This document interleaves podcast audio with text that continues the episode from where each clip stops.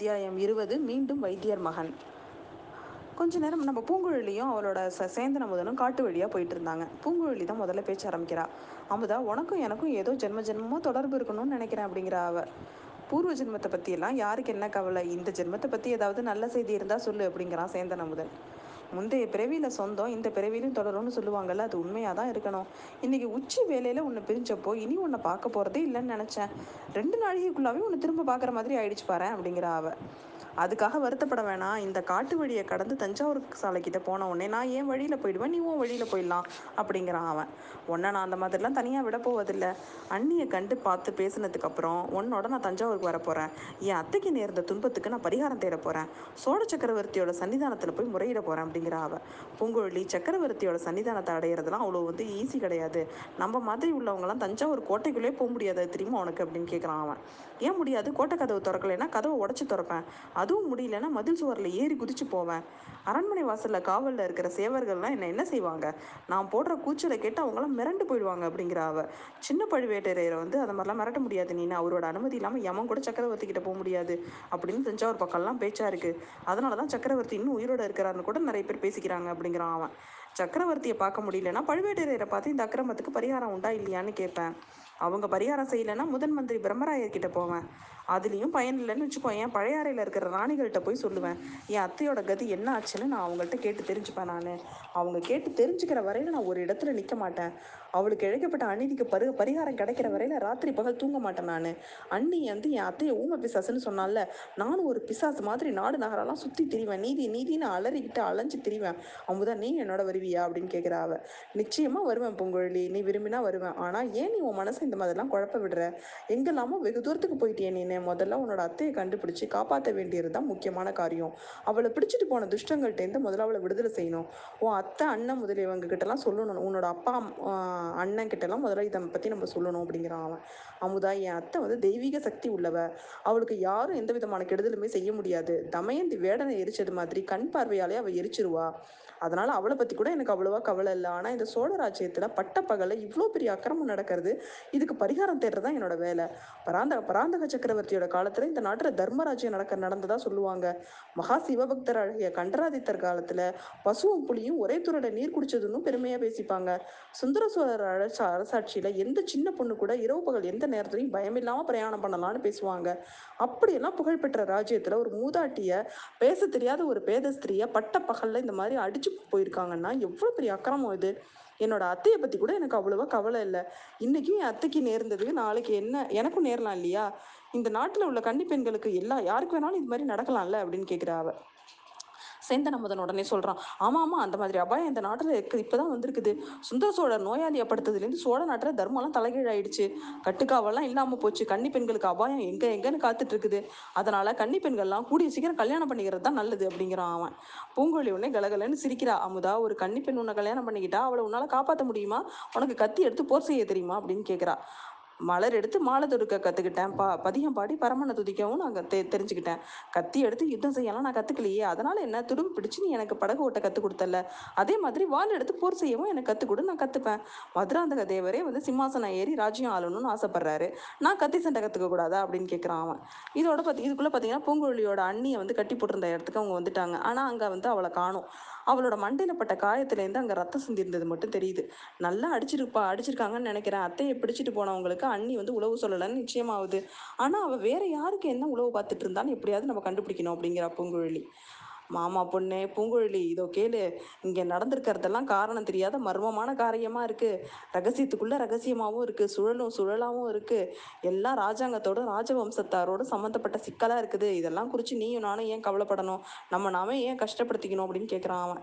அமுதா எவ்வளோ பெரிய ராஜாங்க விஷயமா இருந்தால் என்ன? எவ்வளோ மர்மமாக இருந்தால் என்ன? என்னோட அத்தை சம்மந்தப்பட்ட விஷயத்தில் நான் கவலைப்படாமல் வேற யார் கவலைப்பட முடியும்? உன் பெரியம்மாவை பற்றி உனக்கு அக்கறை இல்லையா? அப்படின்னு கேட்குறா என் மனசில் பட்டதை சொல்கிறேன் பூங்குழலி நான் பார்த்து ஏழு எட்டு மனுஷங்களுக்கு நடுவில் ஒரு பெண் பிள்ளையும் போனான்னு சொன்னல அவள் என் பெரியம்மாவா இருக்கக்கூடும்னு தான் சொன்னேன். அவள் நடந்துக்கிட்ட விதத்தை பார்த்தா கட்டாயப்படுத்தி அவளை கூட்டிகிட்டு போன மாதிரி தெரியவே இல்லை. இஷ்டமாக தான் போன மாதிரி இருந்தது அப்படிங்கிறான் அவன். இருக்கலாம் அமுதா அப்படியும் இருக்கலாம். என் அத்தையோட இயல்பு அந்த மாதிரி. எங்கே தான் அழிச்சிட்டு போகிறாங்கன்னு தெரிஞ்சுக்கிறதுக்காகவே அவளை இஷ்டமாக போயிருக்கலாம். அவளுக்கு விருப்பம் இல்லைன்னு வச்சுக்கோ ஏன் ஆயிரம் பேருக்கு நடுவே இருந்தாலும் அவள் தப்பிச்சு போயிடுவா. கோட்டை கொத்தலங்களும் பாதாள சிறைகளும் கூட அவளை கட்டுப்படுத்த முடியாது. அதனால தான் அத்தைக்கு நேர்ந்த ஆபத்தை பற்றி நான் கவலைப்படலைன்னு சொன்னேன். அத்தைக்கு இழக்கப்பட்ட அநீதிக்கு தான் பரிகாரம் தேடுவேன்னு சொன்னேன் நான். இருபத்தஞ்சு ஆண்டுகளுக்கு முன்னாடி அவளுக்கு செய்யப்பட்ட கொடிய அநீதி அதுக்கு பரிகாரம் கிடைக்கிற வரையில் எனக்கு நிம்மதியே கிடையாது அப்படிங்கிற அவ. கடவுளே எவ்வளோ அசாத்தியமான காரியத்தில் உன் மனசில் நீ மனசில் நீ வச்சிருக்க அப்படின்னு சேர்ந்து நம்ம சொல்லிட்டு ரொம்ப கவலைப்படுறான். கொஞ்சம் தூரத்தில் பார்த்தீங்கன்னா பேச்சு குரல் கேட்குது ஒரு ஒரு ஆண் ஒரு பெண் குரல் அது வந்து தெரிஞ்ச குரலாக கேட்குது பேசியவங்களை வந்து தமிழ் அந்த- அந்த ராஜபாட்டியில் போகும்போதே அவங்க ரெண்டு பேரும் பார்க்குறாங்க அவங்க ரெண்டு பேரும் வேற யாரும் இல்லை. அண்ணி ராக்கம்மாளும் அந்த பழையாறை வைத்தியர் மகனும் தான் ராக்கம்மா பூங்குழலியை பார்த்ததுமே கேட்குற ஆடி பொண்ணே பழிச்சு வந்தியா? உனக்கு கொண்டு போட்டுப்பாங்கன்னே நான் நினச்சிட்டேன். இந்த பாரு உன் அத்தையை காப்பாற்ற முயற்சி பண்ணதுல என் மண்டல எவ்வளோ பெரிய காயம்னு. வைத்தியர் மகன் கிட்ட தான் இந்த காயத்துக்கு ஏதாவது மருந்து இருக்கான்னு கேட்டுட்டு இருக்கிறேன் அப்படிங்கிற அவ. கரையர் மகளுக்கு ஏதாவது காயம் பட்டிருந்தா கூட மருந்து போட்டு குணப்படுத்துறேன் அப்படிங்கிறான் வைத்தியர் வைத்தியர் மகன். பூங்குழலி அவனுக்கு பதிலே சொல்லலை. அண்ணி அத்தையை பிடிச்சிட்டு போனவங்க? எந்த பக்கம் போனாங்க? உனக்கு தெரியுமா? அப்படின்னு கேட்குறா நான் பார்க்கல. தஞ்சாவூர் சாலையோட போஸ் போனதாக தான் இந்த வைத்தியர் மகன் சொல்கிறான் அப்படிங்கிற அவ. அண்ணி நானும் அமுதனும் அத்தையை தொடர்ந்து போகிறோம் அப்பா கிட்ட சொல்லிடு.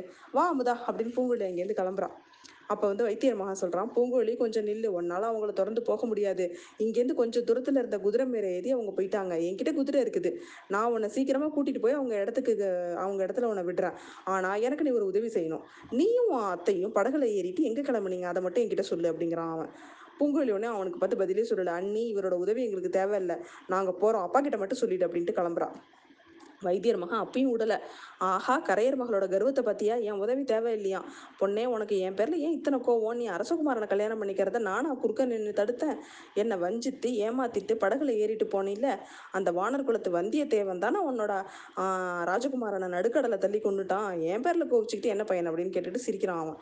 பூங்குழலிக்கு அப்படியே கோவம் நெருப்பு மாதிரி பறக்குது அவன் கண்ணுல.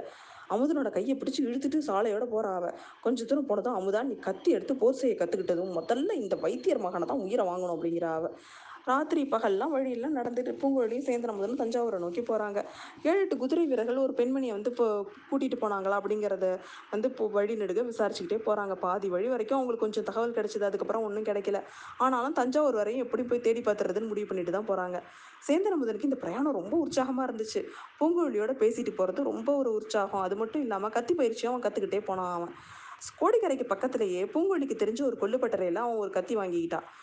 போகும்போதெல்லாம் அதை சுற்றிக்கிட்டே போனால் சேந்தன் அமுதன் கொஞ்சம் சமயம் பார்த்தீங்கன்னா எதிரில் ஒரு பகைவன் இருக்கிறதா நினச்சிக்கிட்டு அவனோட சண்டை போகிறதா நினச்சிக்கிட்டு கத்தியை தாறுமாறாக வீசுவான். அப்பப்போ பூங்குழலி அவனுக்கு கத்தியை எப்படி பிடிச்சிக்கணும் எப்படி சுழட்டணும் அப்படிங்கிறதெல்லாம் சொல்லி கொடுத்துக்கிட்டே வந்தான். அதனால் ரெண்டு பேருக்குமே அந்த பிரயாணம் ரொம்ப உற்சாகமாக இருந்துச்சு. தஞ்சாவூர் கோட்டை கண்ணுக்கு எதிரே வந்தப்போ தான் வந்த காரியத்தை எப்படி சாதிக்கிறதுங்கிற கவலை பூங்குழலிக்கு வந்துருச்சு. அவளோட கவலையை சேந்தன் அமுதனும் சேர்ந்து பகிர்ந்துக்கிட்டான். கோட்டைக்குள்ளே பிரவேசிக்கிறது பிரம்ம பிரயத்தனமான காரியம். பூங்குழலி என்ன நினச்சிட்டு இருக்கிற காரியத்தை எப்படி நிறைவேற்றுறதுன்னு சேந்தன் அமுதனுக்கு புரியவே இல்லை. வந்தியத்தேவனோட அகடவுகட சாமர்த்தியம்லாம் சேந்தன் அமுதனுக்கு அப்போ ஞாபகம் வந்துச்சு.